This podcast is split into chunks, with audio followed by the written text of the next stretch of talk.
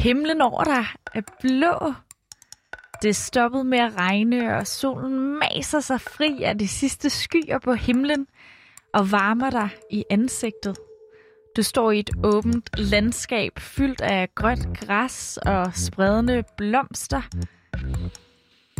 Alting ah, dufter. Men et lille stykke derfra, der er også et kulkraftværk. Den skorstene puster striber af sort røg ud, som river himlens blå tapet over på midten og breder sig som et giftigt tæppe hen over dit hoved. Heldigvis ser det ud til, at røgen fra kulkraftværket er ved at forsvinde igen. Ikke bare her, men fra kulkraftværket over hele Europa.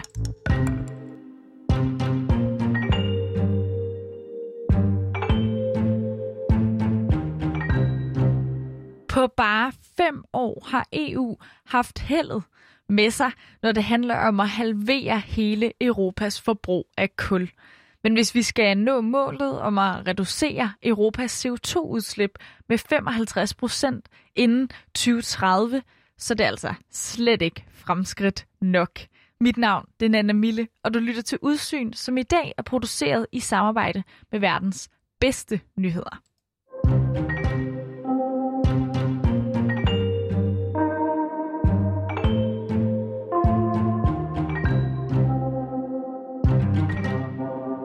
Prisen på CO2-kvoter de sted, og det har været med til at halvere europæisk kulkraft siden 2015.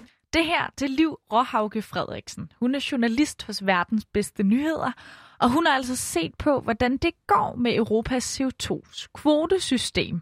Et system, som EU indførte tilbage i 2005, og det gjorde de altså for at presse virksomhedernes CO2-udledninger ned i hele Europa. Og det pres, ja, det kan man altså særligt mærke i kulindustrien. Kul det forurener meget.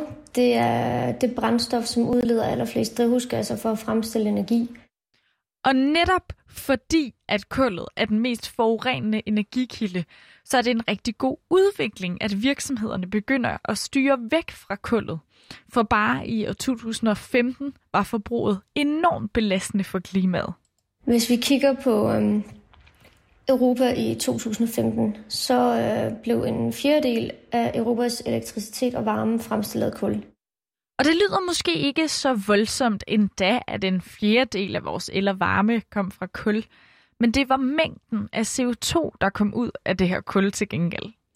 CO2-udledningen fra kul udgjorde 72 procent af EU's samlede CO2-udledning fra elektricitet og varme. Så mm, der kan man allerede se, at det er jo rigtig, rigtig meget det forurener. Og det er netop her, at CO2-kvoterne kommer ind i billedet. Og hvad gør de egentlig? CO2-kvoter det blev oprettet som en måde til at reducere Europas CO2-udledning. Øh, og det er et system, der fungerer ved, at øh, EU sætter et loft for, hvor meget CO2 øh, de europæiske virksomheder samlet set må udlede om året. Ja, og det er så forskelligt fra virksomhed til virksomhed, hvor meget CO2 de får lov til at slippe ud i atmosfæren. Det bliver så fordelt ud på de her kvoter, hvor øh, virksomhederne får tildelt et vist antal kvoter hver især, som de skal holde sig under. Og så en CO2-kvote giver en virksomhed ret til at udlede et ton CO2. Så hvis en virksomhed for eksempel får tildelt 800 kvoter, så må den altså udlede 800 tons CO2. Og hvis virksomheden så ikke holder sig under sit kvotetal, så får de en straf, siger Liv. Hvis den ikke kan holde sig under sin kvote, så får den enten bøder eller må købe kvoter fra andre virksomheder, som har kvoter til os. Så hvis din virksomhed må udlede 500 tons CO2, men kun bruger 400 tons, så kan du sælge resten af dine kvoter videre til en anden virksomhed, der er kommet til at forurene lidt for meget. Så øhm, systemet giver virksomhederne et økonomisk incitament til at udlede mindre CO2, men det er også en, øhm, en handel med kvoter mellem de her virksomheder. Så det er også et handelssystem. Måden EU så får CO2-udslippene i Europa ned på, det er altså, at de langsomt skruer ned for, hvor mange kvoter virksomhederne får udleveret om året. Så systemet er dermed med til at nedbringe de europæiske virksomheders udledning over tid. Men det har altså også betydet, at nogle af virksomheder er begyndt at spekulere i deres CO2-kvoter. For CO2-kvoterne, de udløber nemlig aldrig. Altså, hvis du ikke bruger dem i år, jamen, så kan du bare gemme dem til næste år. Og fordi virksomhederne ligesom godt ved, at okay, vi kan godt mærke, det kommer til at ske nu, at kvoterne bliver en mangelvare i fremtiden, så er prisen på de her kvoter, som virksomhederne sælger til hinanden, rådet totalt i vejret. For et år siden kostede en kvote omkring 163 øhm, kroner, men i maj 2021 er prisen kommet helt op på 438 kroner per tons.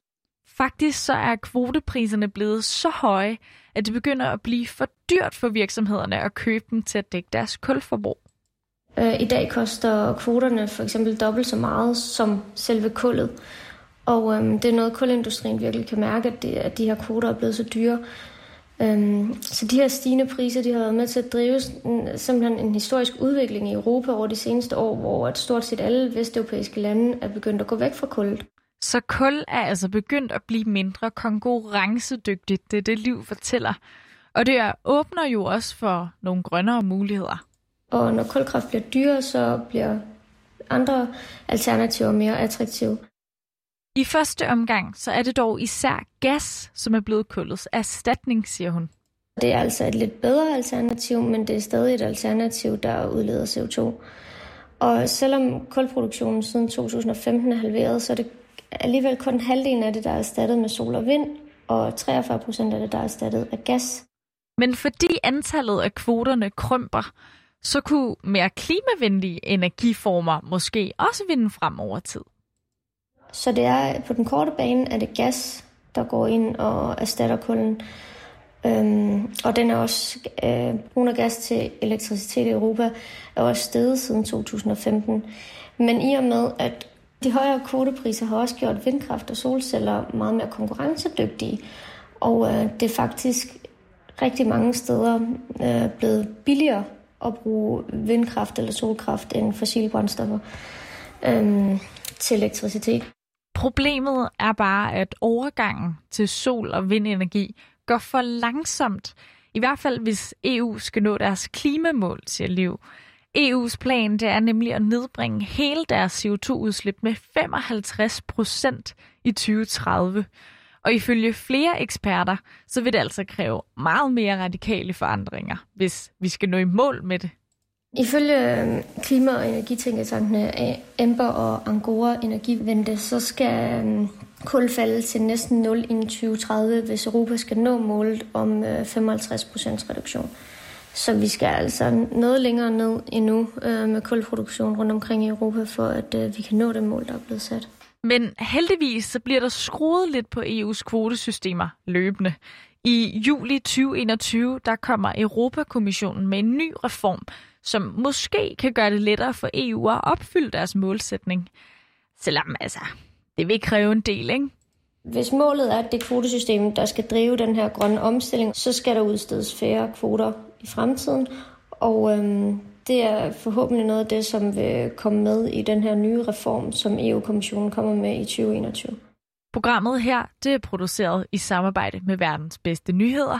Og hvis du gerne vil læse mere om EU CO2-kvoter, ja, så kan du finde det på verdensbedstenyheder.dk.